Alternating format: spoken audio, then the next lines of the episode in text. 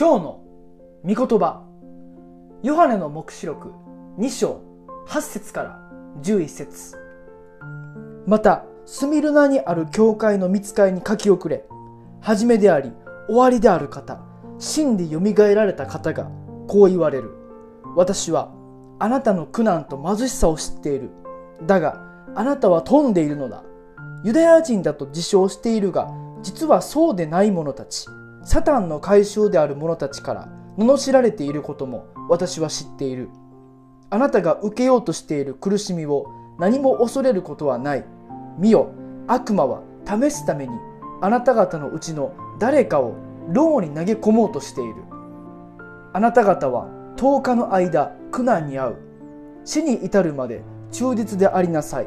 そうすれば私はあなたに命の冠を与える。耳のある者は御霊が諸教会に告げることを聞きなさい。勝利を得る者は決して第二の死によって害を受けることはない。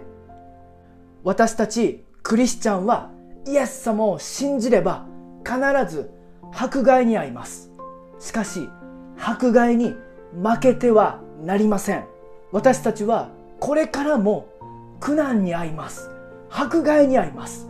しかしその苦しみを何も恐れることはありません。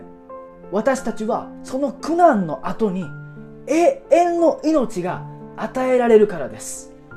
私たちは最後の最後まで耐え忍び忍耐をもって永遠の命永遠の冠をイエス様から直接いただこうではありませんか。All for Jesus!